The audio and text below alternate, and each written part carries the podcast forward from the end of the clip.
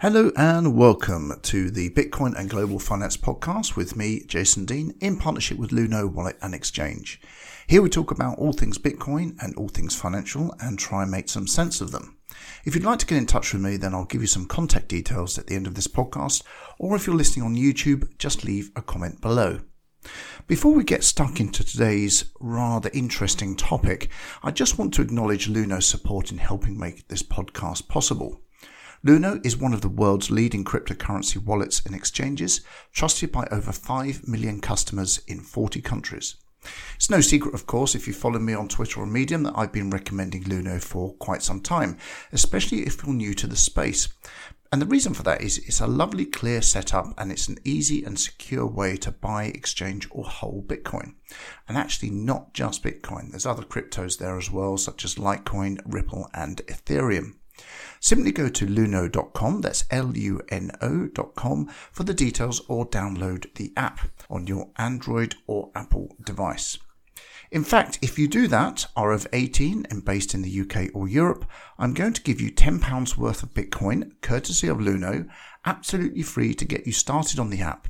And the way I'll be doing that is by giving you a code at the end of this podcast and a little bit of guidance on how to do it. So stay tuned for that. But in the meantime, it's great to have you here with me today as we dive into our chosen subject for this podcast. So welcome to today's episode, which is called Bitcoin Will Never Go to Zero. Now, obviously, that's a very bold statement, and you're going to quite rightly want some evidence for that.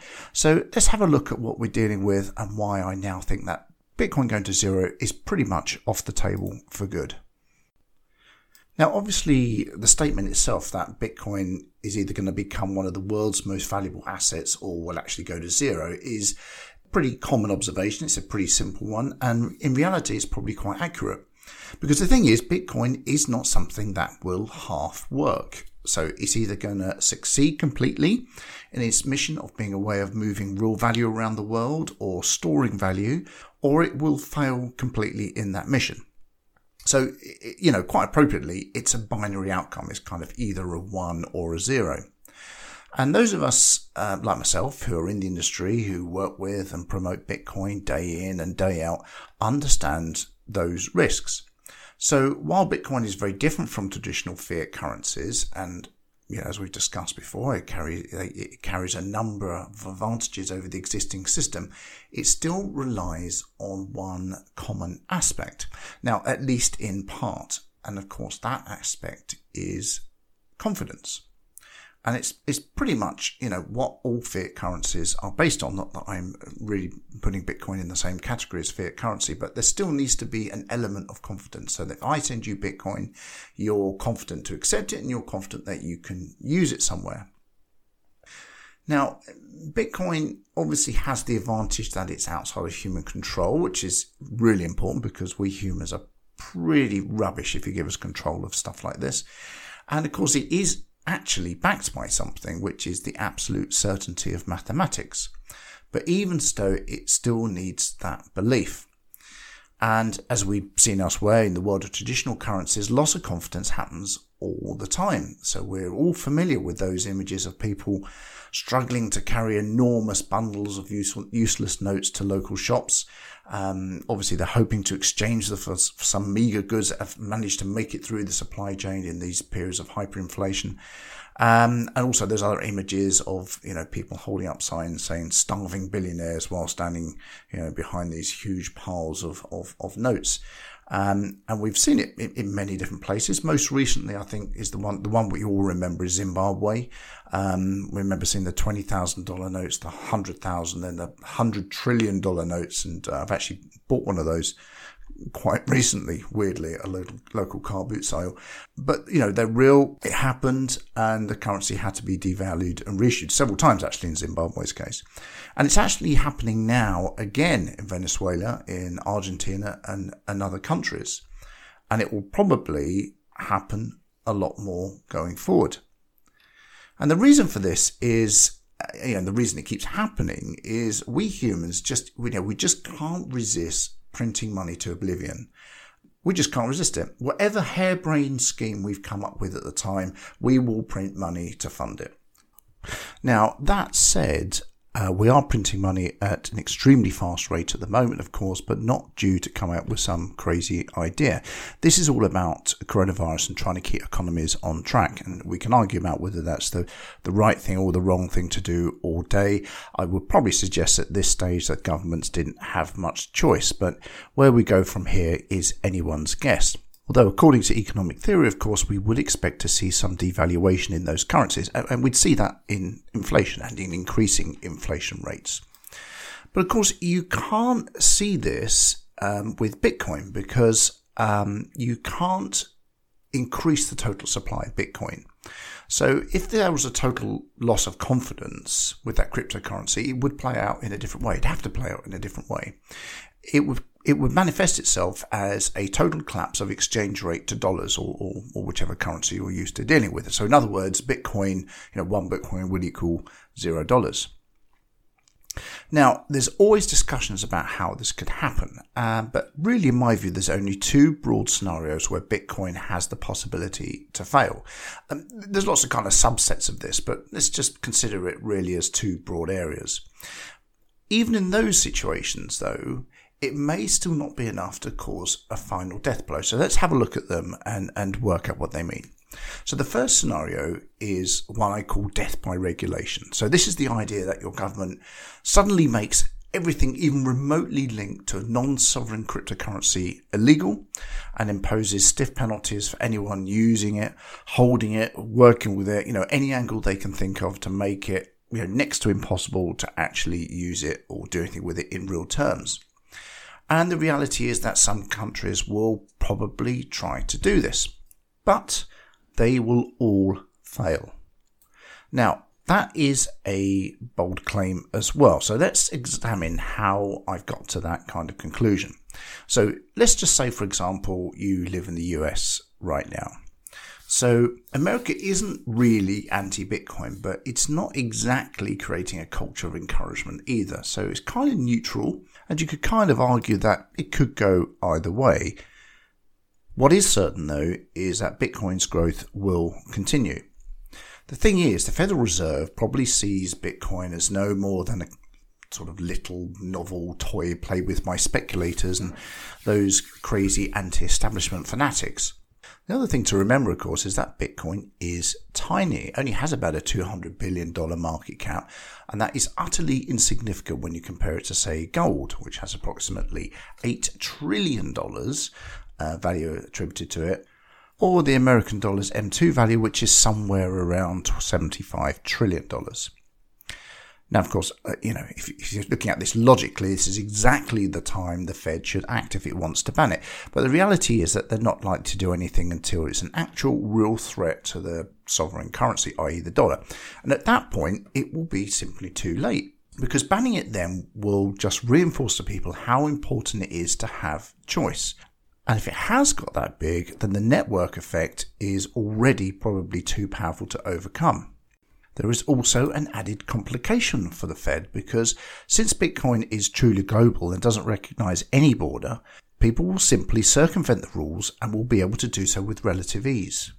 The ban would only be effective if all countries, and that means all countries, not some countries, not most countries, not even 99% of countries, all countries would have to agree and they'd have to get the buy-in of all the local and global banks, uh, the card providers, other online financial service providers. You've got to cut all those on-ramps and off-ramps simultaneously. And the reality is that is absolutely impossible. And the reason for that is we just can't agree on anything on a global level. Um, even as a species, we cannot agree to stop pumping highly toxic crap into the atmosphere. This is an act that will actually kill us if we don't stop doing it, and we can't even agree on that. So, trying to agree on a, stopping a currency that is entirely neutral to the outcome is is pretty ambitious and probably just a pipe dream. But just for argument's sake, let's just go with it for a minute. Let's assume that this was somehow possible.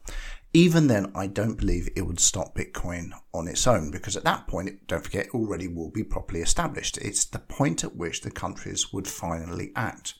So even with no on ramps and off ramps, the Bitcoin economy would essentially continue to exist, but as a kind of closed economy. Uh, there'll be no way to switch between financial systems, so people would commit to one or the other. So why pay for a service or be paid for work in dollars when you could conduct your, all your affairs directly in Bitcoin? And if that was possible, again, just for argument's sake, how would it work in terms of tax?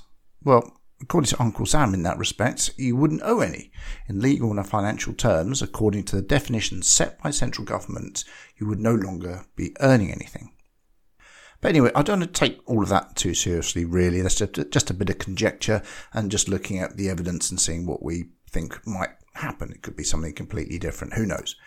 The point really is that unless all countries on the planet agree unilaterally and simultaneously to ban cryptocurrency and all the related activities as well, then all you'll end up with is a global game of whack-a-mole.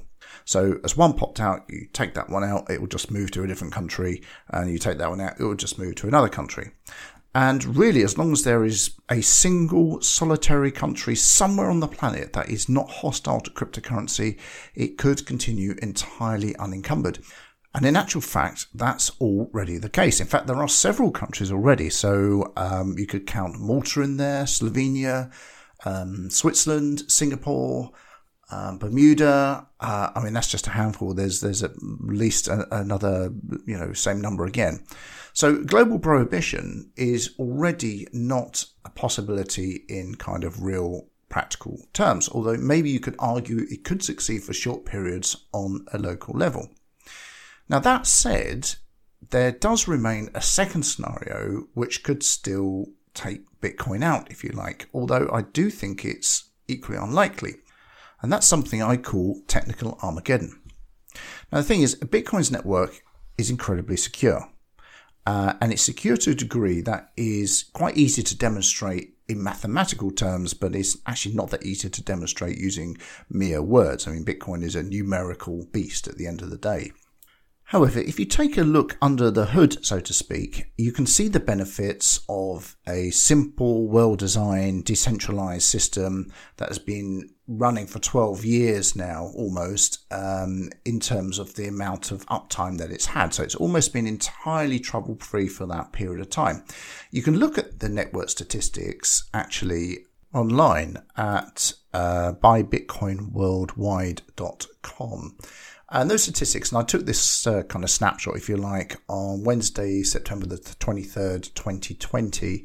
So to give you the, an idea, the Bitcoin network has been functional for 99.98561258665% of the time. Now, I don't think it's quite that necessary to go that far with the decimal places, but it is pretty clear that it's been up for some considerable amount of time. And in fact, there's another little indicator on that page which says the number of days since Bitcoin has been down. And that's currently sitting at 2,753 days, which is some seven and a half years if my mental arithmetic is right.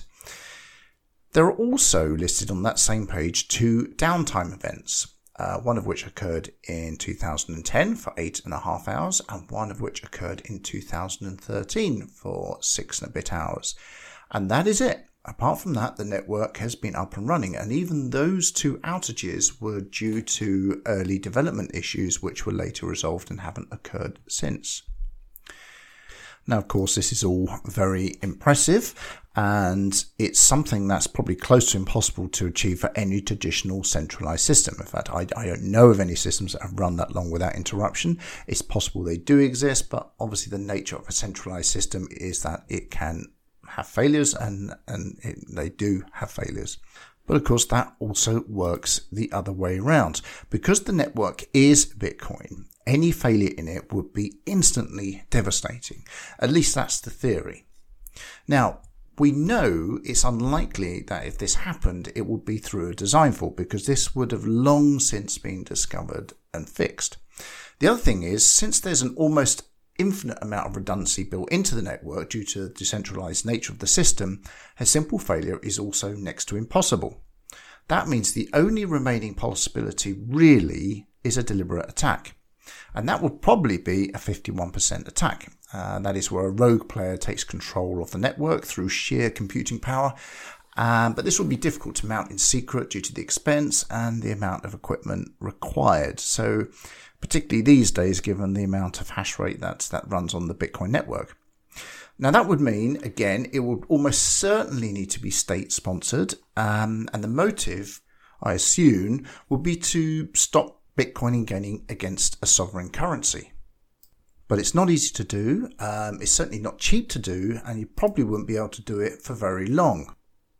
The most likely outcome would probably be a short term mess that will be fixed when network control resumed. But there is another possibility as well on a technical level, and that is um, to do with Bitcoin's algorithm itself. Now, it is currently one of the most secure on the planet. What if it wasn't? What if it was breakable? Perhaps because of a new breakthrough in quantum computing. Now, that's some way off, but there are those who say it could happen even within the next decade. And if that was the case, then obviously that would render Bitcoin pretty useless.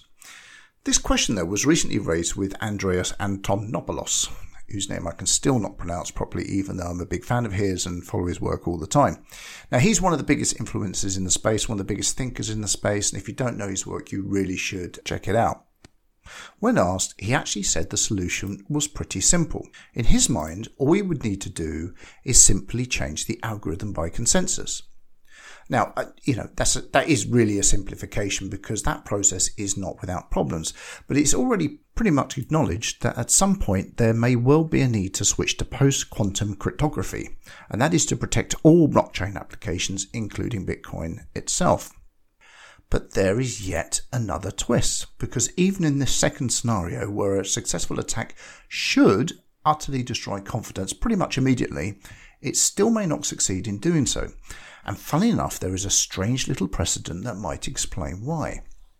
And that little precedent is called Ethereum Classic. Now, I don't want to get involved with the whole, you know, my cryptocurrency is better than yours lunacy, which unfortunately seems to happen any time I mention a digital asset that someone doesn't agree with. So just understand I'm using this only as an example, and I'm using it as an example of a very specific aspect, and that is confidence. Ethereum Classic is ranked as the 31st biggest cryptocurrency by market cap and it's worth allegedly some $577 million as of September the 23rd, 2020. That's its market cap. It has also been the target of successful 51% attacks no less than three times in a single month, which was last month, August 2020. And they weren't even the first 51% attacks. Now, surely a single attack is enough to dent confidence, but if you had three, then surely that should be enough to finish it completely and, and for good.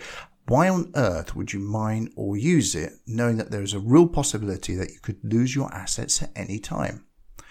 However, astonishingly, not only has volume, that's trading volume, remained relatively consistent, the price has only dropped marginally. I mean, it's dropped sort of uh, quite a few percent, but it hasn't dropped to zero as we would expect, certainly as I would expect anyway.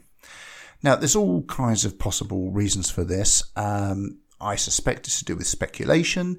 Um, I suspect it's a lot to do with the fact that a lot of these people had Ethereum Classic as a freebie, really from the Ethereum fork. And there must presumably be another whole host of reasons because really otherwise it just defies logic. And I suspect those reasons may be linked to the community itself. It might just be that the underlying community is determined not to let it fail, whatever the cost. Um, it's possible, therefore, that there may be a period of kind of Keynesian style market intervention by that community while the issues are addressed in whatever form that might take. Of course, that may also be completely incorrect. It, it just might be that the market doesn't care either for the asset itself or the tax. Who knows? I mean, I don't pretend to know all the answers to these things. But the only thing we know for sure is that, logically speaking, it should be trading at zero, whether that's for the short term or for all time, and it simply isn't. And while Ethereum Classic obviously isn't exactly Bitcoin, is it possible this might give us some clues as to what might happen in a similar situation with the flagship cryptocurrency? Well, interestingly, that does lead very nicely into one possibly slightly comical angle that we should include in this analysis. And I'm going to call that if Bitcoin goes to zero, I'll buy it all syndrome. Now, I've noticed variations of this coming through quite regularly on my Twitter feed over the last few years, but quite recently I've only really sort of clocked just how common this phrase is. And actually, I scrolled through my Twitter feed and just spent, you know, a few minutes scrolling up down and it does come up quite a few times. There have even been times when someone has made this statement randomly and then someone else has challenged them, stating that they pay 10 cents a Bitcoin to have it all instead of their initial offer of 1 cent, which inevitably then is followed by someone else offering 50 cents or a dollar, and so on until we find ourselves back in a free market for bargain basement Bitcoin. And as everyone else has pointed out, you'd only take a loss that is in fiat currency terms, not Bitcoin terms, of course, if you actually sold, i.e., exchange your Bitcoin for fiat currency. And if there's one thing that the Ethereum Classic precedent tells us, that may not happen anyway. Now we can go a bit further with this because Plan B, the creator of the now famous stock to flow model, added a, sort of another chain of thought to this by carrying out a completely unscientific poll on his 135,000 followers last month with the following results. So here's the question. He asked, you are probably bullish on Bitcoin, but what if Bitcoin price does not increase sharply in the next few years? At what point would you sell? So below $6,000, 16% of respondents selected that one. Below $3,000, 6% on that one. Below $1,000, almost 6% on that one. And the last option is never. I'll ride it all the way down to $0. And that came in at 72%, which is probably unsurprising and gives you some idea about the passion and support from the cryptocurrency community. Now, what that means is those followers, that 72%, claim they would still keep their Bitcoin even if the fiat equivalent was absolute zero. Now, if that happens, then mathematically speaking, as we've already seen, that couldn't happen anyway due to the sheer number of the kind of I'll buy it all at X amount brigade who are out there. And I think we can safely assume that some of those are in that 72%. And anyway, it's all kind of irrelevant because there's one thing I can absolutely promise you today. I can promise you that Bitcoin will never go to absolute zero. And the reason is I'll buy it all off you anyway for old time's sake and I'll buy it for peanuts. Although, given what I've just said and given the queue that might lie ahead of me, I'm really starting to wonder whether I'd actually stand a chance of doing that. Thanks for listening today. If you've got any comments or questions on this podcast, please message me on Twitter at Jason A. Dean. Or if you'd like to know more on the subject of Bitcoin and finance in general, then join me on medium.com forward slash at Jason A. Dean. And don't forget that E when you're typing in my name or you won't find me. Now, if you've been waiting patiently for your £10 of Bitcoin, this is where you get rewarded. All you need to do is open the Luno app and type in the code I'm about to give you. Now, I should say, if you haven't confirmed your account yet, you really should do that first. It only takes a minute and it does make life a hell of a lot easier. You do that by going to Profile, Settings, Verification, and it's the usual mugshot and ID that you use on all banking apps these days, and it's usually processed within a couple of minutes. Now, sometimes it isn't, you might have to wait a little bit longer, but 99% of the time it's, it's pretty much a straightforward uh, confirmation. Now, once done, and remember you only have to do that part once, you just go to the section called Rewards at the bottom of the screen, press the Enter a Code button, and type in the following. That's PDUK12X, so that's Papa Delta Uniform Kilo 12X, and that's it. Your £10 in Bitcoin will be credited instantly. If you're in Europe, it'll be the equivalent of £10. So that's about 11 euros, I think, at the moment. Now you can use that just to play with the app and explore it, but of course you can buy more Bitcoin easily once you're set up and go from there. So I'll leave that with you to play with, and I'll see you next time on the Bitcoin and Global Finance podcast.